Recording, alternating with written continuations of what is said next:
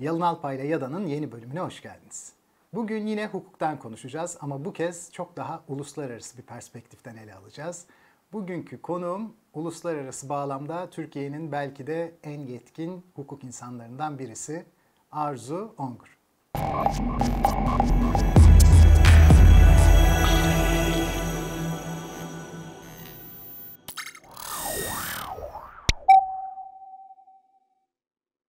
Arzu hoş geldin. Merhaba, Yalın hoş bulduk. Çok teşekkürler. Nasılsın? İyiyim, sağ ol. Sen nasılsın? Ben de çok teşekkürler. Seni aslında Google'lamaları lazım. Çünkü çok fazla başkanlıkların var, başkan yardımcılıkların.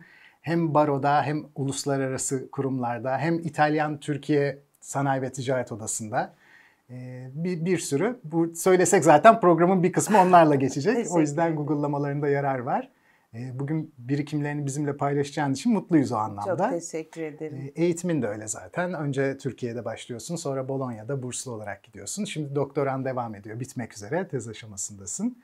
Ve bizi bakanlık nezdinde dahi uluslararası platformlarda avukat olarak temsil ediyorsun. Evet. Ee, başarılarını gıptayla takip ediyorum. Çok teşekkür ederim. Evet, onurlanıyorum yani. Ne demek gerçekler bunlar zaten. Ayrıca teşekkür Seninle şimdi senin aslında çoklu uzmanlık alanın var ama bizim görece daha az bildiğimiz bir konu olan uluslararası hukuk bağlamında sana merak ettiklerimizi bir sormak istiyoruz. Seve seve. Şimdi bu küreselleşme işte son belki 90'lardan beri gündemimizden bir türlü düşmüyor. Ve başlarda çok büyülü bir kavram olarak söyleniyordu. Sonradan yavaş yavaş ona karşı bazı muhalefetler de gelişmeye başladı. Şimdi biraz muhalefet, biraz işte ondan taraf durmak gibi bir durum var. Ama 90'ların o muhteşem liberal havası bir miktar zarar görmüş durumda. Doğru. Birazcık daha tekrar güvenlikçi politikalar ülkeleri e, anti küresel pozisyonlar almaya itiyor. Fakat uluslararası hukuk belki de böyle bir durumda daha da önemli hale geliyor. Sence küreselleşmenin 90'larda ve 90'lardan sonra hukuktaki etkileri nasıl gelişti? Evet, e, öncelikle e, yılın tabii bu etkileri analiz edebilmek için çok genel hatlarıyla hukuktan bahsetmekte fayda var. E, hukuk dediğimizde e, hukuk bir toplumdaki bireyler ile bireyler ya da bireyler ile devlet arasındaki hukuki ilişki, ilişkileri düzenleyen, kümülatif ilişkileri düzenleyen kurallar bütünü. E, dolayısıyla uluslararası hukukta da, e, yerel hukukta da iki alandan temel olarak bahsediyoruz. Bu bireylerle bireyler arasındaki ilişkileri düzenleyen e, kurallar bütününe özel hukuk diyoruz. Bireyler ile devlet arasındaki ilişkileri düzenleyen kurallara ise kamu hukuku diyoruz. E, bu kapsamda küreselleşmenin e, en temel etkileri uluslararası hukuk alanında e, bu ayrımda baş göstermeye başladı. Şöyle ki küreselleşme senin çok daha iyi bildiğin üzere 1959 yılında ilk kez The Economist'in e, ortaya koyduğu bir mevhum ve birçok disiplinde sadece hukukta değil işte ekonomide, siyasette, sosyolojide ve toplumsal alanın gündelik yaşantısında e, alabildiğine etki sahibi olan bir e, mevhum. E, küreselleşme bilişimin, iletişimin ve teknolojinin hızla artmasıyla hukuki ilişkileri alabildiğine grift bir hale getirdi. Hmm. Neden? Çok klasik bir örnekle, özel hukuk alanında örnek vermek gerekirse, eskiden bir kişi bir köyde, bir beldede, bir şehirde doğup bütün hayatını orada sürdürebiliyordu ve e, belki de oradan hiç çıkma ihtimali dahi olmadan e, sadece toplumundaki bireylerle hukuki ilişki içerisine girebiliyordu ya da toplumdaki bireyle e, değilse devletle e, hukuki ilişki içerisine girebiliyordu. Bugün bir kişi hiç evinden çıkmasa dahi internet kanalıyla 190'dan fazla ülkede insanla irtibata geçebiliyor. Bu irtibatın sonucunda da farklı hukuki ilişkiler ve grift yapılar ortaya çıkabiliyor. Dolayısıyla hemen şunu tanımlayarak başlayalım. Küreselleşmenin hukuk üzerindeki en önemli etkilerinden bir tanesi hukukun ne kadar statik bir alan olduğu ve gündelik gelişmelerde, gündelik hukuki ihtiyaçlarda ne kadar yetersiz kaldığı alabildiğini ortaya çıktı hmm. ve insanlar bunun farkına vardı. Çünkü e, uluslararası ilişkilerin ve ticaretin ve e, yapının hızla değişimi e, bu ihtiyaçların e, hukuk tarafından karşılanmasını e, maalesef birçok sektörde ve birçok alanda mümkün kılamadı. Küreselleşmenin tabii kamu hukuku boyutundaki en önemli etkilerinden biri e, devletin egemenliğindeki kısıtlamalar oluştu. Hı. Biliyorsun işte Montesquieu'dan e, bu yana süre gelen e, yasama yürütme yargı yetkilerinin erklerinin ayrılığında şöyle bir durum oluştu.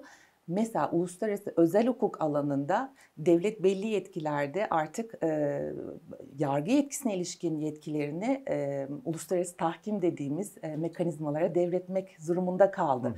Yani egemenlik yetkisinde doğrudan doğruya oluşan bazı kısıtlamalar oluştu. Şöyle bir şey geldi aklıma tabii. Aslında Rousseau bunları tekrar birleştiriyor. Tabii, tabii. Kant'ta da tam senin söylediğin yöne doğru bir tabii. gidiş var. Bir, tek bir dünya devleti, tek bir kanun, evrensel yasaya evet. geçmek istiyor. Evrensel Hatta ebedi barış makalesinde bahsediyorum Çok ben. güzel bir noktaya değindin. Ee, küreselleşmenin en önemli etkilerinden biri de bu noktada. Acaba evrensel yasalar olabilir mi, evrensel anayasalar olabilir mi tartışmaları başladı. Bir dönem biliyorsun Avrupa Birliği'nde acaba bir Avrupa Anayasası oluşturabilir miyiz gibi bir takım e, girişimlerde bulunuldu. Ancak gelinen noktada senin de başlangıçta ifade ettiğin üzere e, bu hukukun yeknesaklaşması ya da tek hukuk sisteminin oluşması noktasında çok ciddi e, engeller ve e, bariyerler olduğunu fark etmemiz e, elbette mümkün oldu. Küreselleşmenin en önemli etkilerinden biri yılın e, uluslararası kamu hukuku anlamında uluslararası mahkemelerin oluşumu. Mesela işte 1959 e, yılında Avrupa İnsan Hakları Mahkemesi'nin oluşması, hı hı. E, Uluslararası Ceza Mahkemesi'nin oluşması, yine Avrupa Adalet Divanı'nın oluşması. Bunların hepsi aslında devletin egemenliğine ayrıksı parantez açan bir takım uygulamaları beraberinde getirdi. Yani bunlar 70-80 yıl önce bir bireyin kendi yaşadığı devletine karşı bir dava açabilmesi olası ve imkan dahilinde değilken Bugün işte Avrupa İnsan Hakları Mahkemesi nezdinde birçok uyuşmazlık devletlere karşı çözüme kavuşturulabiliyor. Bu çok önemli ve özel bir uygulama. Sana şöyle bir şey soracağım Arzu. Bu söylediklerinden o aklıma geldi. Şimdi İkinci Dünya Savaşı'ndan sonra 20. yüzyıl ilk yarısı felaket. İki Dünya Savaşı birden çıkıyor ve İkinci Dünya Savaşı'ndan sonra Avrupa'da şöyle bir refleks oluşuyor. Biz öyle sanıyoruz ki bu süreç seçilmişlerin bu kadar özgür bırakılmasıyla yani egemen devletin kendi içinde yöneticileri tarafından sınırsız bir egemenlikle yönetilmesinin sakıncalı olacağı ve bunların seçilerek başa gelme ihtimalinin de olduğu Hitler'i ve Mussolini'yi kastediyor, Franco'yu kastediyor tabi. Ee, böyle bir sistemin artık bu Avrupa'daki Pax ortamını, barış ortamını taşıyamayacağını, bu yüzden devletlerin egemenliklerinin kısıtlanması gerektiğini düşünmeye başlıyorlar. Ve öyle sanıyorum ki Fransa ile Almanya ilk defa o zaman ekonomik olarak birbirimize yatırım yapalım ki birbirimizin toprağına askeri olarak girdiğimizde birbirimiz de zarar görelim. Bu yüzden böyle bir şey yapma eğilimi göstermeyelim diye düşünüyorlar. Ve şimdiki Avrupa Birliği'nin temeli olan Avrupa Ekonomik Topluluğu bu e, bakış açısıyla kuruluyor. İkinci bakış açısı da sanırım senin anlattığın bu süreç. Yani seçilmiş meşru hükümetlerin kendileri artık ne isterlerse kendi toprakları içinde yapabilecekleri ve bu toprakları genişletirlerse diğer topraklar da nasıl olsa artık o ülkenin olduğuna göre kendi seçmeni de ona o yetkiyi verdiği için orada da istediğini yapabilir gibi bir pozisyon vardı. Bunun üstesinden gelmek için hukuki olarak söylediğim bu kurumlar kuruldu. Aynı zamanda Dünya Bankası, IMF gibi parasal olarak da e, uluslararası yani artık devletlerin egemenliğini zedeleme pahasına bazı bağlayıcı kurumlar oluştu. Ve bu kurumlar senin de söylediğin gibi bizim kendi içimizdeki hukuk rejiminin de denetçisi konumuna geçti. Fakat Arzu şimdi sorum şu. İkinci Dünya Savaşı'ndan sonra liberalleşmeye doğru koşar adımla giden bu süreç, liberallikten de şunu kastediyorum tabii ki, her şey geçişken, devlet sınırları artık aşağı çekiliyor. İşte insanlar serbest dolaşıma hemen giremediler ama para girdi, işte gümrükler aşağı çekildi. Sonra insanlar da Avrupa Birliği'nde biliyorsun girdi. Ki bunu Amerika Birleşik Devletleri ta ne zaman yapmıştı?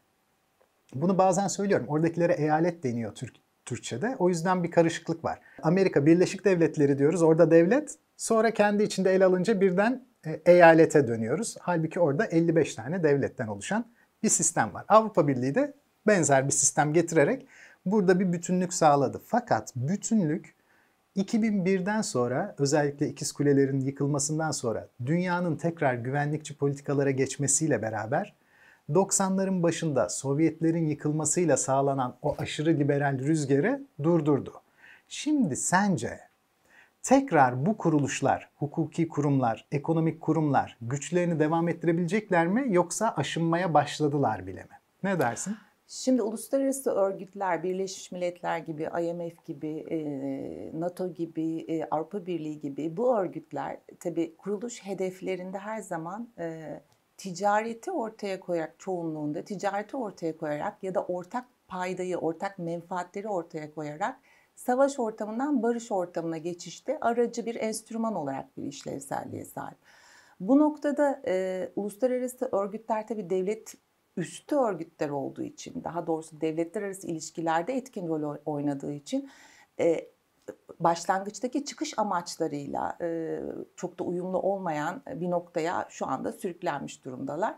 Nitekim uluslararası kamu hukukundan bahsettiğimizde e, Yalın açıkçası devletlerin her birinin kendi menfaatlerini düşünmesinden ve e, her bir devletin kendi gücünden, kendi siyasi, politik, ekonomik gücünden kaynaklı e, yetkileri kullanıyor olmasından dolayı e, uluslararası kamu hukukunda çok adil bir düzenden zaten bahsetmek e, olası ve mümkün değil. Uluslararası özel hukukta e, belki hani bu bahsettiğimiz daha adil, daha hakkaniyet uygun bir takım sistemlere ulaşmak mümkün.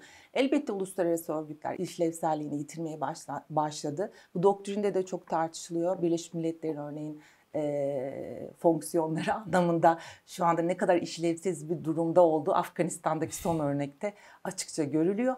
E, bu noktada hani bunların e, yeni sisteme adapte olabilmesi için yeni bir takım hukuki reformların ve e, işlevsel mekanizmaların kurulması kesinlikle e, zorunluluk arz ediyor. Ama hemen şunu da söyleyeyim. Genel olarak bütün bu e, sistem, uluslararası hukuk sistemi çok önemli bir kavramdan, çok önemli bir menfaatin korunmasından da besleniyor. O da tacirlerin yüksek menfaati. E, maalesef bu şöyle yatırımcıların ve tacirlerin e, menfaatlerini korumak için birçok ülke, birçok devlet e, çeşitli hukuki normları kabul etmek ve bunları uygulamak durumunda kalıyor. Biz aslında bunun yansımalarını da e, uluslararası gerek kamu hukukunda gerekse özel hukukta görüyoruz. İşte tahkim müessesesinde görebiliyoruz mesela. Çünkü yatırım e, dediğimizde yatırımcı bir ülkeye yatırım yaparken o ülkenin hukuk sistemine çoğu zaman güvenmiyor hı hı. E, ve olası bir uyuşmazlık durumunda e, yargılama faaliyetinin o ülkenin mahkemeleri tarafından yapılmasını asla istemiyor. Evet, Türkiye'de böyle bir durum var mesela son yıllarda. Tabii. Çok iyi bir yere getirdin. Onunla ilgili bak şöyle bir şey soracağım sana. Ee, bana Platon'un sözünü hatırlattın. Kaç bin yıl önce söylenmiş bir söz. Nerede ticaret varsa orada barış var diyor. Doğru. Son belki 25 yıl içinde yazılmış Ritzer'in de bir kitabı var. Toplumun McDonald'laşması diye. Doğru. Tezi şöyle, iki ülkede birden McDonald's varsa o ülke, iki ülke birbiriyle savaşmıyor diyor. Bununla şunu kastediyor, ortak yatırım almış veya birbirlerine yatırım yapmış veya belli bir uluslararası zincir mağazayı içselleştirebilmiş yapıların o uluslararası e, çıkar odaklarına dahil olduklarını, bu yüzden de birbirleriyle mücadele etmelerinin birbirlerinin ekonomik olarak sadece bir savaş yıkıcılığında değil, ekonomik yıkıcılıkta da olacağını iddia ediyor. Ee, senin söylediğin mesele şunu hatırlatıyor bana. Türkiye hukuki olarak dışarıyla kurduğu güvenilirlik ilişkisinde yeni gelen şirketlerin çoğunlukla Londra mahkemelerinde çıkacak anlaşmazlıkların e, görülmesini istemelerinden anladığımız kadarıyla çok bir güven vermiyor gibi. Bu çok yeni bir şey olabilir. Belki 15 yıllık, 20 yıllık bir süreç. Bu tabii şu anlama geliyor aynı zamanda. Türkiye'ye yatırım yapılmasının güçleşmesi. Çünkü sizin mahkemelerinizi bir hakem olarak kabul etmek istemiyor gelecek şirketler. Bu aynı zamanda bizi McDonald teorisine ve Platon'un sözüne göre olası savaşa da açmış oluyor. Çünkü madem bir tacir çıkarı doğrultusunda bir işbirliği yok, e, o zaman burada çatışma var. İşbirliği yoksa çatışma var. O zaman bu çatışma savaş çatışmasına da yönelebiliyor. Hem Ritzer'in hem Platon'un söylediğine göre. Sence Türkiye'nin dışarıdaki hukuk sistemiyle yatırım bağlamında ve iş yapma bağlamında gerçekten büyük farklılıkları mı var yazılı olarak? Çünkü biz şöyle biliyorduk Avrupa e, Birliği'ne uyum yasaları çerçevesinde çoğu şeyin değiştiğini düşünüyorduk. Yoksa uygulamada mı sorunlar başlıyor? Ee, şimdi çok güzel bir noktaya temas ettin Yalın. Şöyle ki e, sadece Türkiye için değil dünya genelinde bir yatırımcı bir ülkeye yatırım yaparken e, beş tane unsura dikkat ediyor. Bunlardan ilki güvenlik. Bu ülke güvenli bir ülke mi? Terör var mı? Savaş var mı? Çatışma ortamı var mı? Birincisi bu. İkincisi e, bu ülkenin hukuk sistemi yatırıma elverişli bir hukuk sistemi mi? Yani bürokrasisi var mı? E, mahkemeleri doğru düzgün işliyor mu? E, herhangi bir engelle karşılaştığında alternatif uyuşmazlık çözüm yöntemlerine referans var mı? İkinci husus bu. Üçüncüsü e, yatırımcı vergi oranlarına bakıyor. Neden vergi oranlarına bakıyor? Yatırımcı dediğimiz kişiler bizim ticaret hukukundaki tacir ya da ticari işletme dediğimiz şirket ya da gerçek hukuk kişileri. Dolayısıyla bunların temel e, amacı e, geleneksel olarak maksimum karı elde etmek. Dolayısıyla vergi oranları ne kadar düşükse o kadar yatırım oranı fazla oluyor. Bir başka önemli hususta yatırımcının dikkat ettiği yeterli yatırım teşviki var mı? Hı hı incentives denilen işte e, ücretsiz herhangi bir e, arazi tahsisi yapılıyor mu ya da işte işveren olarak işçilerin kıdemlerinde vesairede e, sosyal sigorta ödemelerinde indirimler var mı? Şimdi senin söylediğin husus çok önemli. Neden e, uluslararası tahkim şartı konuluyor? Londra mahkemeleri derken orada e, referans aslında London Court of International Arbitration, Londra Tahkim Mahkemesi. E, şundan dolayı e, Türkiye'de herhangi bir uyuşmazlık doğduğunda bizim için dahi yani çok basit bir ifadeyle bizler için, yerel halk için bile birincisi inanılmaz uzun sürüyor uyuşmazlıkların çözümlenmesi. İstatistiklere baktığımızda herhangi bir hukuk uyuşmazlığının ortalama e, ilk derece yargısı e, süreci 500 günle 600 gün arasında sürüyor.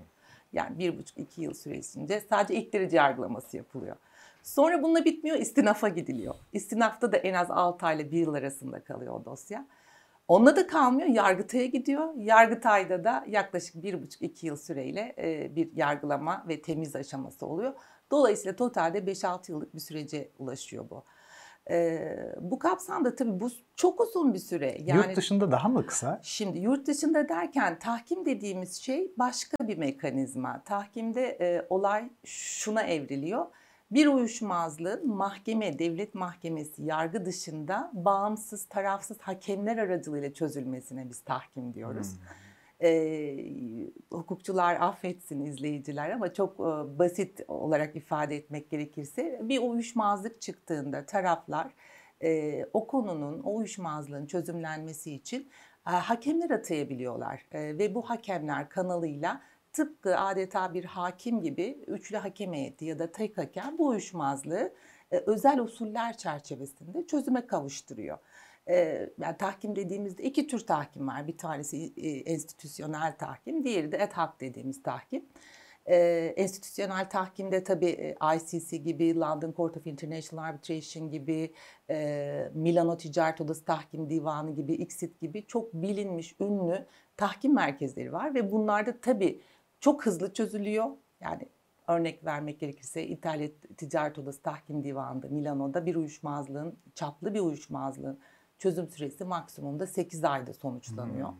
Ee, ve sadece dosyaya sizin hakeminiz baktığı için e, yani hakemin tek işi bu olduğu için tek ya da 2-3 kişiden biri olduğu için e, elbette adil ve hakkaniyete uygun e, çözümler ortaya çıkabiliyor. Yani bu çok önemli bir avantaj. Hem kısa hem isabetli yani. Tabii tabii. E, Türkiye'ye yatırımlar bakımından belki şeyi ele alabiliriz.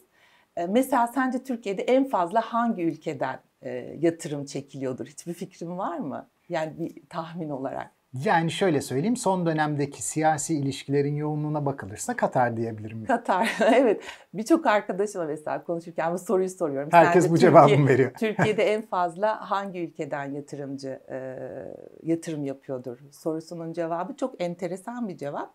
Son 20 yıllık süreçte Türkiye'de en fazla yatırım yapan e, tabiyetteki yatırımcı Hollanda'dan geliyor. İlginç. Çok ilginç. E, bir tek geçen yıl istisna var. İtalya var geçen yılda. İşte Hollanda, e, İtalya, Amerika Birleşik Devletleri, İngiltere, Almanya gibi ülkeler Türkiye'ye çok yatırım yapıyorlar. Ne, hangi sektörlerdeler? Ha, o sektörler de e, çok değişkenlik gösteriyor. E, ama burada benim söylemeye çalıştığım şey şu. E, aslında hani bu tabiyeti belirliyoruz ya hani hangi ülkeden geliyor yatırım. E, Hollanda e, aslında Hollanda tabiyetindeki şirketler olmayabiliyor. Yani bir şirketin tabiyetini yani hangi milletten olduğunu bile belirlemek artık günümüzde inanılmaz zor bir hale aldı. Çok uluslu şirket yani. Çok uluslu şirketler yani belki şirketin merkezi Hollanda'yken Şimdi Arzu aklıma şöyle bir şey geldi. Hollanda'daki vergi oranlarının cazipliği yüzünden çoğu ülke biliyorsun Hollanda'da göstermelik şirketler açıyorlar ve çok küçük sermayeli o şirketin içine kendi ülkesindeki bir sürü şirkete atı veriyor.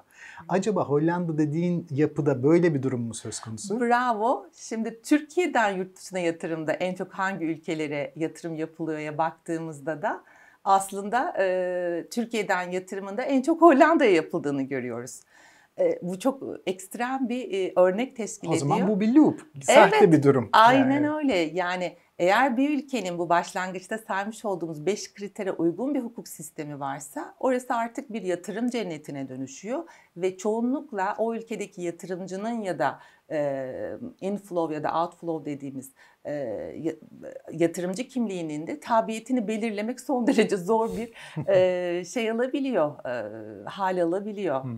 Evet. Pek gerçekçi değil o zaman istatistikler yani. Yani istatistiklerde şöyle e, mesela Türkiye'den yurt dışına yatırımlarda işte Azerbaycan var mesela kültürel ortaklık çerçevesinde birçok inşaat şirketi özellikle turizm, otelcilik, inşaat, bu enerji bu sektörlerde çok ciddi yatırımlar var. Türkiye'nin temel avantajlarından biri tabii ki jeopolitik durumu. E, Covid sürecinde mesela aslında e, çok ciddi avantajlarla da karşı karşıyaydı Türkiye ama maalesef çok iyi değerlendirilemedi. Hukuk sisteminde yapılacak gerçek reformlarla ben şuna inanıyorum ki Türkiye çok ciddi bir e, yatırım cenneti haline dönüşebilir ve bu ülkenin kalkınmasında, istihdamın artmasında, e, gayri safi milli hastanın yükselmesinde ve inovasyonun gelişmesinde en temel motorlardan birini haline gelebilir. Peki sence iş insanları için genel olarak kullanabilecekleri temel hukuki aklına gelen böyle tipler var mı? Şimdi şöyle yılın uluslararası ticaret yapan özellikle iş insanları için uluslararası sözleşmeler çok önemli. Yani uluslararası sözleşmelerin hazırlanması, bu sözleşmelerin doğru dilde ve doğru çerçevelerde hazırlanması çok önemli. Biraz önce uluslararası tahkimden bahsettik. E, birçok Türk iş insanı da artık sözleşmeleri hazırlarken uyuşmazlıkların çözüm maddesinde ve uygulanacak hukuk maddelerinde tahkime yer verebiliyor. Hmm. E, tahkim şartının doğru yazılmış olması çok önemli. Yani eğer doğru bir tahkim şartı yazmaz iseniz tahkime gittiğinizde de maalesef e, önce usul kurallarıyla savaşmak zorunda kalırsınız. o sebeple hani tahkim şartını çok düzgün doğru bir şekilde yazmanın faydalı olacağını düşünüyorum ben. Onun dışında e, iş insanları tabii ki e, yurt dışına yatırım yaparken ya da yurt dışına ticaret yaparken e, uzman e, mali müşavirler ve hukukçularla çalışmaları olası e, hukuki problemlerin ya da vergisel problemlerin önlenmesi anlamında ciddi avantaj sağlayacaktır. E, bunun dışında başka söyleyebileceğim şeyler e, artık her şey marka üzerinden yürüyor. Yani e, devletler de bir marka e, ve firmaların uluslararası pazarlara açılırken fikri sanayi haklarını koruyarak yola çıkmaları onların çok avantajını olacaktır. E, bu konuda e, gerçekten bizim ülkemizde de yasal platform son derece uluslararası düzlemle uyumlu. E, genel olarak bunları söyleyebilirim. Hmm, kağıt ee, üzerinde bayağı dikkat etmeleri lazım anladığım evet, kadarıyla. Evet, evet. Yıllar önce şöyle bir şey olmuştu Arzu. Ee, o zaman başka bir yerde görevliydim. Ee, Libya'da büyük yatırımları olan bir Türk iş insanının bütün mal varlığına ve taşınmazlarına, parasına Libya hükümeti el koymuştu. Ve çaresiz bir durumda kalmıştı beyefendi.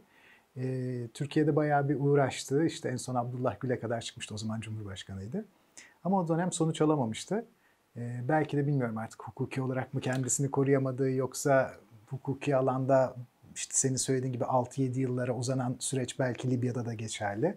Ya da bilemiyorum iktidarla hukuk bazen biliyorsun bayağı el ele işbirliği yapıyorlar. Belki de Libya'da öyle bir dönem olduğu için bu kayba uğradı. Onunla ilgili olarak hemen bir, bir- çok kısa bir aydınlatma yapalım. Ee, Exit Konvansiyonu dediğimiz konvansiyon, Amerika Birleşik Devletleri'nde bulunan e, bir tahkim merkezi sadece yatırım uyuşmazlıklarına bakıyor. Yani Exit Konvansiyonu üye 80'in üzerinde ülke var. Bu ülkelerden herhangi birinde yatırım yapan yatırımcı e, o ülkede karşılaştığı hukuka aykırı uygulamalara ilişkin olarak uluslararası takip davası açabiliyor ve bu süreç gerçekten son derece başarılı sonuçlara da imza atabiliyor. Ülkemizden de bazı şirketler yaptıkları yatırımlarla alakalı olarak e, X'te giderek olumlu sonuçlar alabildi. Bu vesileyle hani bir yatırım yaparken e, yatırım yapılan ülke ile Türkiye arasında yatırımların karşılıklı korunması ve teşviki anlaşması var mı? Ve bu ülke Exit Konvansiyonu'na üye mi? Buna bakmakta fayda var. Çünkü böyle bir durumda e, başka hiçbir e, özel düzenlemeye gereksinim kalmadan Amerika Birleşik Devletleri'nde doğrudan e, exit dosyası açabilmek mümkün ve e, son derece de başarılı sonuçlara ulaşmak olası. Arzu harikasın ya. Ağzına Rica ederim, sağlık. rica ederim. Bayağı bir aydınlattın bizi çoğu konuda. Bu hafta e, Arzu Ongur'la beraberdik. Çok güzel bilgiler elde ettik. Haftaya başka bir konu, başka bir konukla yine Yalın Alpay'la ya da da birlikte olmak üzere. Görüşmek üzere.